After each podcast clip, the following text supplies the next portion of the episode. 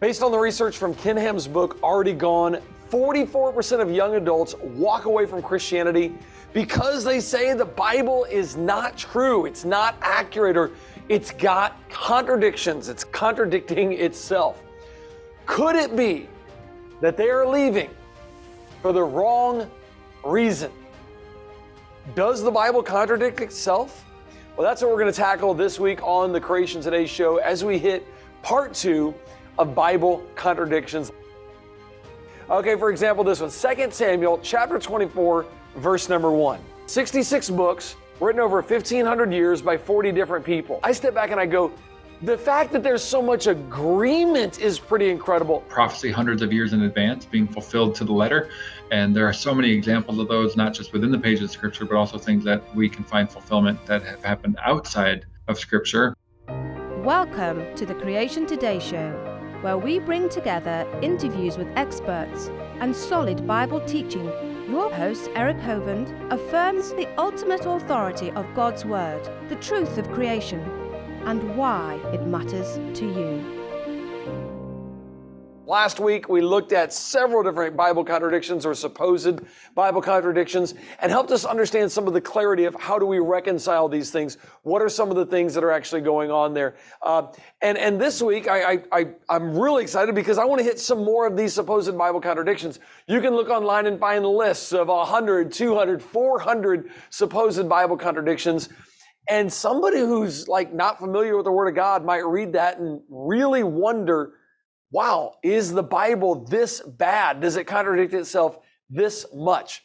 So let's hit those today. If you're new to the Creation Today show, we are on a mission to disciple the world one person at a time. We just want to take the stumbling blocks that keep people from seeing Jesus Christ as the Redeemer and the Creator of mankind, mankind into stepping stones on our journey to know the truth. For my Facebook, YouTube, and podcast and television audience, thank you guys for peeking into our community. If you ever want to be part of what we are doing, come on over to Creation Today dot org. We'd love to have you on the team. My guest today is, again, Doctor Tim Chaffey, author of several books, uh, lots of stuff on the resurrection of Jesus Christ. He is risen, shrouded in mystery, risen without a doubt. Uh, he's got... Uh, uh, Well, he's written a lot, okay? I don't know how he gets as much done as he gets done. One of my favorites is his book, Fallen, uh, dealing with Genesis chapter six, one through four. Uh, but the sons of God and the Nephilim, what a what a fantastic read. The most comprehensive book I've ever found on the subject. You'll find him uh, reeling with Bible knowledge. Uh, it's really, really fun having him on the show. So, Doctor Chaffey, welcome, man. Thanks for being with me today. Thanks, Eric. It's good to be with you, as always. Well, I appreciate you taking time with us last week to, to go through some of these supposed Bible contradictions. Um, we're talking about, you know, a Bible. We're talking about a collection of books that is sixty-six books written over fifteen hundred years by forty different people. And I, I, I step back. I don't know what you think about this. I step back and I go, the fact that there's so much agreement is pretty incredible, let alone any potential contradictions. What, what are your thoughts on that? Yeah, it, just those stats alone do not prove that it's the Word of God, but it makes it unique among any other book in the world. And the fact that you do have one consistent storyline, one consistent message all the way throughout from beginning to end. Um, and again, no contradiction as we would argue for. Um, it It's exactly what it claims to be. It claims to be a collection of books uh, that were uh, that were written by people whose writing was inspired by the Word of God, by, by I'm sorry, by the Holy Spirit. And uh, so it has things that no other book has, like this uh, the accurate uh, prophecy hundreds of years in advance being fulfilled to the letter. And there are so many examples of those, not just within the pages of Scripture, but also things that we can find fulfillment that have happened outside of Scripture. Um, so it shows us that it has a supernatural origin.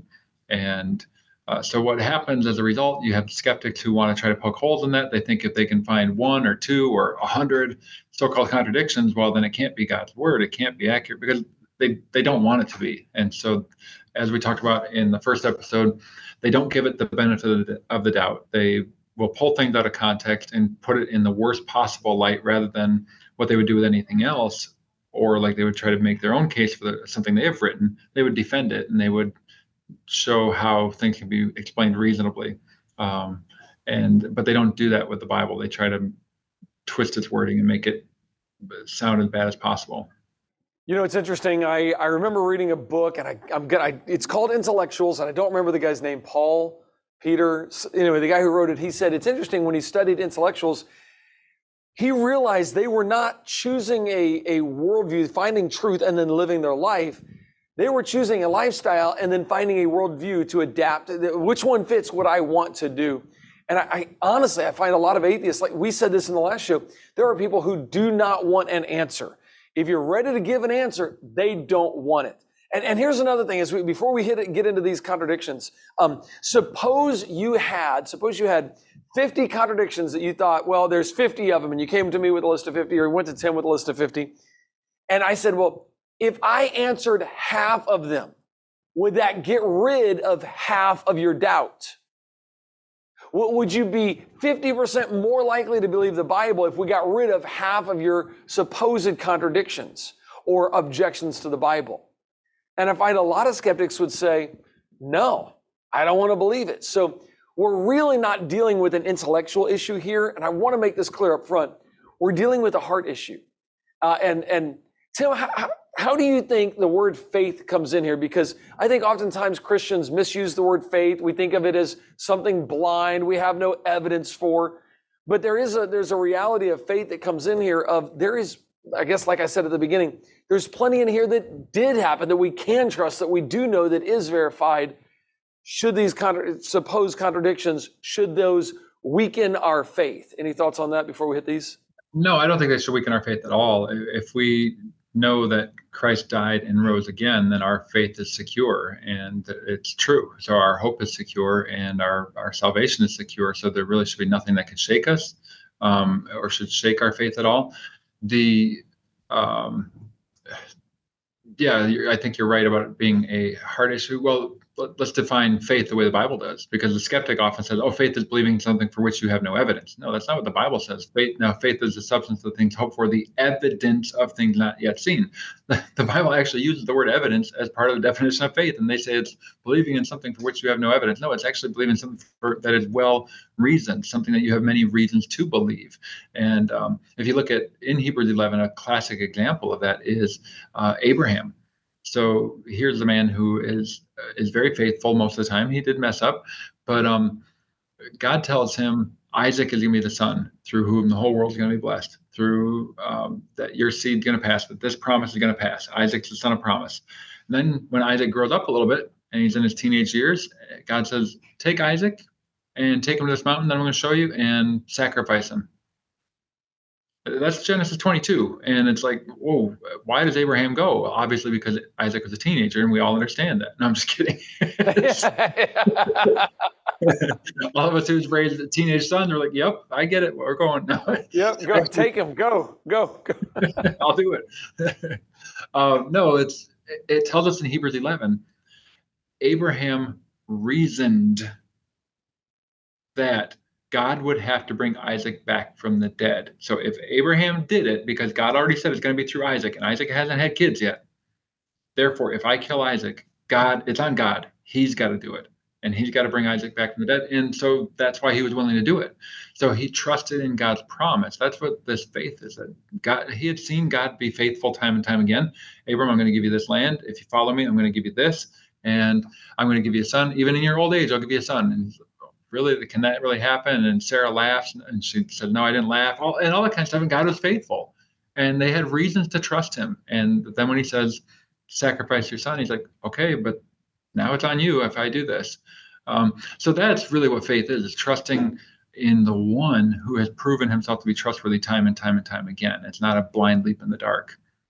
So I think, you're exactly, I think you're exactly right about the heart issue. We see this not just with the atheist and the, the skeptic with so-called contradictions. You see it with a lot of the younger um, younger kids growing up in church that are maybe even being caught up in like the L G B T Q plus worldview kind of stuff, that they'll they'll gravitate towards authors who are promoting that, oh, you can be a Christian and hold these things, because those, it, they try to find, well, it's like the Bible describes, Paul talks about to Timothy, that they'll find, they have itching ears and they find people who will say what they want to say.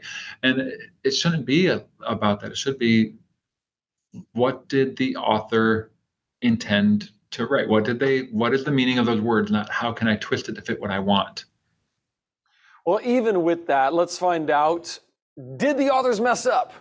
Are there mistakes in the Bible? Are there, are there authors that contradict? Does the Bible actually contradict itself? I got one for you. I'm going to try to look up each one of these verses and actually read it so that our, our viewers can, can hear it out. And then let's, let's, uh, let's see if I can stump you. All right. Let's see if there's a contradiction that you, you don't know about here.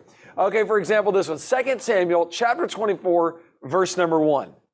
Again, the anger of the Lord was aroused against Israel, and he moved David against them to say, go number Israel and Judah. Now compare that to First Chronicles twenty-one, one.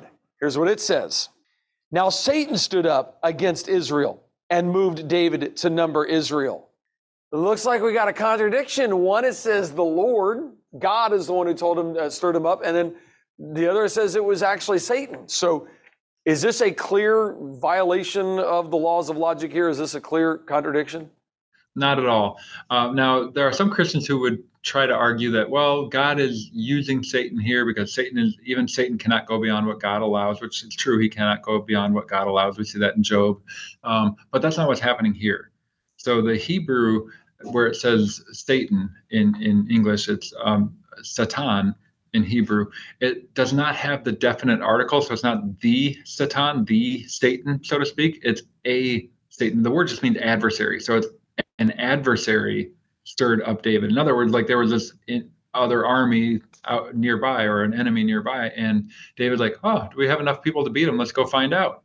And so Job, go do the census. And he's like, no, I don't want to do that. You're not supposed to just trust God. It's going to win it for you. But He, he does, and he gets punished for it. But um, so it's not even talking about the Satan. The it's talking about an adversary. So that that has to do with, um, in, in a sense, this comes about because of a not a great job of translating it. There are certain Bibles. The N E T Bible actually says an adversary opposed Israel and has a, a note explaining some of the things I just talked about. So that that comes out of translation. Anybody looking at the Hebrew there would know that that's not at all what is being said. So still, though, somebody who doesn't know any better, they they read somebody's list of supposed Bible contradictions, and they're going, aha, I read it in my English Bible, and sure enough, there's a contradiction. So it's almost like, I mean, there's a level of knowledge you need to have to understand some of these things. Would you put it that way? Well, yeah. So one of the things I'd recommend is there are a lot of books that have been written on these topics to address these. So what happens is so many times a skeptic acts as if, aha, we found this thing. Nobody's ever told you this before. Look at this conspiracy. And it's like, there are dozens and dozens of books for centuries that have been written to address these so-called contradictions. And so it's not as if the church has never dealt with this before or never addressed it. You've had Christians for, for centuries doing it. So this isn't, it's not shocking. It's, um, but the way it's always presented is always like, oh, these Christians are so naive. They're so dumb. They don't know. And it's true in many ways. In, in a lot of cases, Christians are naive. We don't, like most people probably had not heard the explanation I just gave on that one. But the scholars have known that one and have talked about it for years, and they're familiar with it and they've written about it. So the answer has been there all along. It's just that we a lot of times don't dig deep enough for it. And that is one of the problems with what became the internet age, information age, internet age, and now social media age. All of a sudden, somebody can do one little bitty clip on that and show two verses and try to use that, that one little bitty argument to dismiss the entire Bible and say, the Bible contradicts itself. And then they're kind of done with it. And they're the ones not digging deep to actually understand. What, what is it, Timothy? Awana's right. Approve workmen need not to be ashamed, rightly dividing the word of truth. Let's divide the word of truth correctly. Let's actually study what God's word says, so that it helps us. So we really seek to understand. That's our goal, is to understand God's revelation to mankind. Um, well, we should, we should want to do that in, in any area. You want to be fair to people. So even dealing, if you're, Eric, as a, if you're dealing with a skeptic, you don't want to pull his or her words out of context and say, oh, you're just so naive because you contradict yourself here. No, be fair and, and actually deal in truth rather than just these platitudes or in sound bites and everything. But for many of the people who are making these videos, they want clicks. They, they, as part of their own worldview, you know, especially if there's somebody who's a an atheist or something, maybe it's not wrong to lie, because they get to decide truth for themselves. And so it's okay for them to misrepresent the truth. And so we see a lot of people arguing that way today. And sadly, I think sometimes even in the church, we see people argue like that, because to them, it's more about winning than it is just to be honest and truthful. And we're people who are following the one who called himself the way, the truth, and the life. And so we need to be invested in telling the truth no matter what. Well, the Bible does say only by pride comes contention. So uh, certainly there's an element of pride in each one of those examples that you gave, whether it was inside the church or outside looking for clicks, looking for money. All that literally comes down to to, to pride. Okay, I got a I got a good one for you here. You're, you've never heard this one before. This is going to be brand new for you, okay? okay Church fathers going to have to deal with this one. Tim Chaffey is going to have to deal with this one, all right? Okay. Tim, Genesis chapter six and Genesis chapter seven contradict. I've read. How many pairs of clean animals did Noah, or did God tell Noah to take onto the ark? I'm going to read the passages so you don't think I'm lying to you, even okay. though you probably have these memorized. Genesis six, nineteen and twenty say this: and of every living thing of all flesh, you shall bring two of every sort into the ark to keep them alive with you. They shall be male and female. Of the birds after their kinds, of animals after their kinds, and of every creeping thing of the earth after its kind, two of every kind will come to you and keep them alive. And then when we get to Genesis chapter seven, verse number two, it says this: you shall take with you seven each of every clean animal, a male and his female, two each of animals that are unclean, male and female, also seven each of birds of the air, male and female, to keep the species alive on the face of the earth. So, Tim, got a contradiction here. Uh, is it how many of each pair of clean animal? Originally, you just said take two of all the animals, and now he's saying take seven of the clean, or maybe you got to add the two together. Maybe he told two and he got those on, and then took, maybe it's nine altogether. Anyway, what are your thoughts on this one? I, you know what? I think I've, I've just probably am going to give up my Christianity because I have no idea what to do None. here. It's obviously contradictory. I mean, like this, the author obviously could not understand that within two verses of himself, the very end of chapter six and the very beginning of seven, he just contradicts himself. No, I mean, that's how silly it is. Give the, the author a tiny shred of the benefit of the doubt that he, that he might be doing something, because Hebrew narrative often works that way, where you'll get this little bit of an introductory statement and then you get clarification, or you get Uh, more detail as you go along.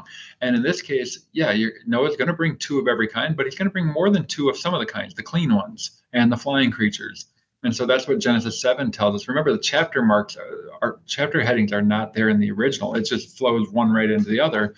And so God tells Noah, you're going to bring two of every kind. He didn't say of the clean animals there. It's just of every kind of the land animals. And then just within just a few words, you know, a couple sentences, you have you're going to bring seven, or seven pairs, actually, as the Hebrew reads, uh, um, seven, seven, a male and his female. And so a lot of Bibles will have a little asterisk there that say, the ones that say seven a lot will have a little asterisk saying, or seven pairs. And then a lot of other Bibles just say seven pairs. Um, so there's debate about whether that's seven or fourteen. Um, but yeah, there's no contradiction. You just have an initial statement that's more of a general thing. And then you have the clarification that you're going to bring more than that when it comes to the clean animals and the flying creatures. So yeah, it's no contradiction. Just like you would, people could tell, uh, they could talk about so many things in that way. And if you're just telling the details within one minute of each other, nobody's going to jump down your throat and say, oh, you just contradicted yourself. No, you're offering clarification. That's all it is. So I went to the store and I bought two apples and two oranges, and uh, man, I had a great time while I was there, and I also got seven pairs. You did not? You said you only got two apples and two oranges. It's like, well, hold it, I'm not done. I'm like, like, stop, don't, don't interrupt me halfway. Cut it out. Yeah. Uh, okay, um, and, and this is, guys, this is important as, as we go through these. This, this, it's little things like this that people are using, that Satan is using to try to destroy people's faith in the Word of God. It's little, slight things. There's nothing... I mean, so last week we talked about probably one of the biggest, did we talk about one of the biggest, like, well, First Samuel being the, the least attested to uh, book of the Bible. But um, man, th- these are these are small, easy to understand things when we really look at it. Okay, got another one for you here, Tim. Uh, did Joshua and the Israelites capture Jerusalem? Yes or no? I'm going to read two passages of scripture to you, and then you got to clarify what's going on here. Ready? Joshua ten twenty-three and verse forty. Joshua ten twenty-three and forty.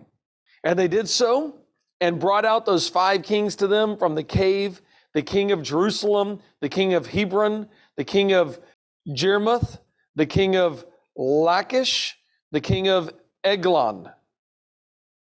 So Joshua conquered all the land, the mountain country, and the south, and the lowland, and the wilderness slopes, and all their kings.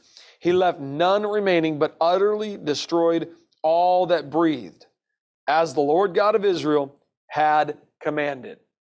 Then we go over to Joshua chapter fifteen, verse sixty-three, and what does it say? As for the Jebusites, the inhabitants of Jerusalem, the children of Judah, could not drive them out. But the Jebusites dwelt with the children of Judah at Jerusalem to this day. So did Joshua and the Israelites actually capture Jerusalem or not? It seems like they did in one passage, and here it's like, well, they couldn't get them, so, you know, they decided to live with them. Well, in the first two passages you read, it never said that they conquered Jerusalem. It says that the king of Jerusalem was defeated. They, they ride out to battle to fight against him. They're not at the city of Jerusalem, um, which I've been to a couple of times. I might as well brag on and you have too. And are going back to. Which and is I'm going cool. back. So excited. Yeah. Uh, love going there. I, I don't think I'll ever get enough of it. But um, yeah, so it never says in the first part that they conquered the city of Jerusalem. They conquered the king because they had come out to Uh, fight against them. So they weren't there at the city. Um, later on, it talks about in, in Judges um, that they, so Joshua then fights against it again. You read it in, in uh, Joshua, what, fifteen sixty-nine it was? Yep. fifteen sixty-three, yep. Oh, sixty-three, yeah. Um, so that one, it says that the they weren't able to, and they dwell with the children of Judah at Jerusalem to this day. So the Jebusites, the people who were there before, are still there. And then even in Judges chapter one, uh, it talks about how the children of Judah fought against Jerusalem and took it, and they struck it with the edge of the sword and set the city on fire. So they were still battling over Jerusalem, you know, after after Joshua's time. And even later on, it wasn't until David's time that they actually finally took it. So there was a stronghold that was there, but the city itself, which was not a big city at all. You know, Eric, if you've been there, uh, yeah. you have been there, but it's not even, the, the part that's being talked about is not even within the city walls, the old city walls of Jerusalem today. It's this little tiny ridge on the southeast side of the, of the city. Uh, so it's not a very big area at all, uh, but it's very difficult to get to because it's very hilly, very steep, and they had walls that you'd have to, to, get over, which is very difficult to do. And so the way that David's men were able to do it is go up through one of those uh, shafts one of the, for the water, and they were able to get into the city and defeat it that way. So yeah, there's no contradiction there. It never says they conquered the city here. It just says that the king was defeated when he went out to battle. So again, just simply a misunderstanding or misreading or assuming something in the first one, Joshua ten, and then using that, oh, well, it seems like he co- he conquered Jerusalem, conquered all the land, because uh, it did say, I should go back there, it did say he conquered the, the north and the south and things like that, but it's he conquered these kings. Oh, it was listing out the kings. That's what it was. Yeah, listing out yeah the and kings. You can have, you'll have statements later on that clarify things, you know, when he talks about the... Um, some of the inhabitants, he was able to drive out the Anakim everywhere except for in Gaza, Gath, and Ashdod. So they, they didn't take them from there. They didn't. So there were certain places where they were not successful in doing it. And then you'll have clarification later on that certain other tribes weren't able to drive out some of the inhabitants there. Um, so, yeah, you just have to read through all of that carefully and understand that sometimes these statements are not absolute in, in the sense of overarching every single area of the promised land. It's dealing with one section for that one tribe or that region that they're in at that time. I got one more for you here. I, I got several we could go through, but let me let me try to get one more in here real quick for our social media crowd. Um, this is a big one because it kind of gets right down to the life of Jesus Christ, and that's who is the father of Joseph, husband of Mary. And we find these two passages, Matthew chapter one, verse sixteen, and Luke chapter three, verse number twenty-three. Here's what they say. And Jacob begot Joseph, the husband of Mary, whom was born Jesus, who is called Christ. But you go over to Luke chapter three, verse twenty-three, and it says this. Now Jesus himself began his ministry about thirty years of age, the son of Joseph, the son of Heli. So who is Joseph's father? Is it Heli or is it Jacob? Tim, uh, which, we got a contradiction here. Yeah, which version did you read that out of? This is New King James. You, yeah, you missed some words. Um, at about oh, thirty yeah, years of age, I, being as was supposed the son of Joseph, the son of Heli. So, um, so that, that's that's important for a reason. It, it tells us right there that it was as was supposed the son of Joseph. Um, so, two possible ways to answer this, or two plausible ways that I've come across. One, and this is the easiest one to follow. Um, Matthew is giving us Joseph's genealogy. Luke giving us Mary's genealogy. So that's why it says Jesus as is supposed being the son of Joseph, because he's not really um, biologically, he doesn't have a biological father. So it's a hint, maybe that's a nod that this is going to be about Mary's lineage. Um, Luke focuses more on Mary. That's where you get the entire account about the angel coming and talking to her and telling her, you know, all those things. You get her what's called the Magnificat, you know, the, in Luke chapter one about her visit to go see Elizabeth. So Luke emphasizes Mary a lot more. So that's that's consistent. That makes sense. Um, whereas Matthew focuses on Joseph and his reaction to getting the news that she was pregnant and the angel coming and tell tell Joseph. Uh, so that would make good sense that Matthew is giving us Joseph's lineage, Luke giving us Mary's lineage. There's another possibility, and it gets really, con- really confusing, um, and that is that they are both Joseph's, um, but in Luke, Joseph's father had, and I, I don't remember if I'm going to get the order right, but people can look this up, and it's pretty confusing, that his father, Joseph's father, would have died at while Joseph was still young. And then his mom remarries, um, and therefore he has a legal father and a biological father that are different.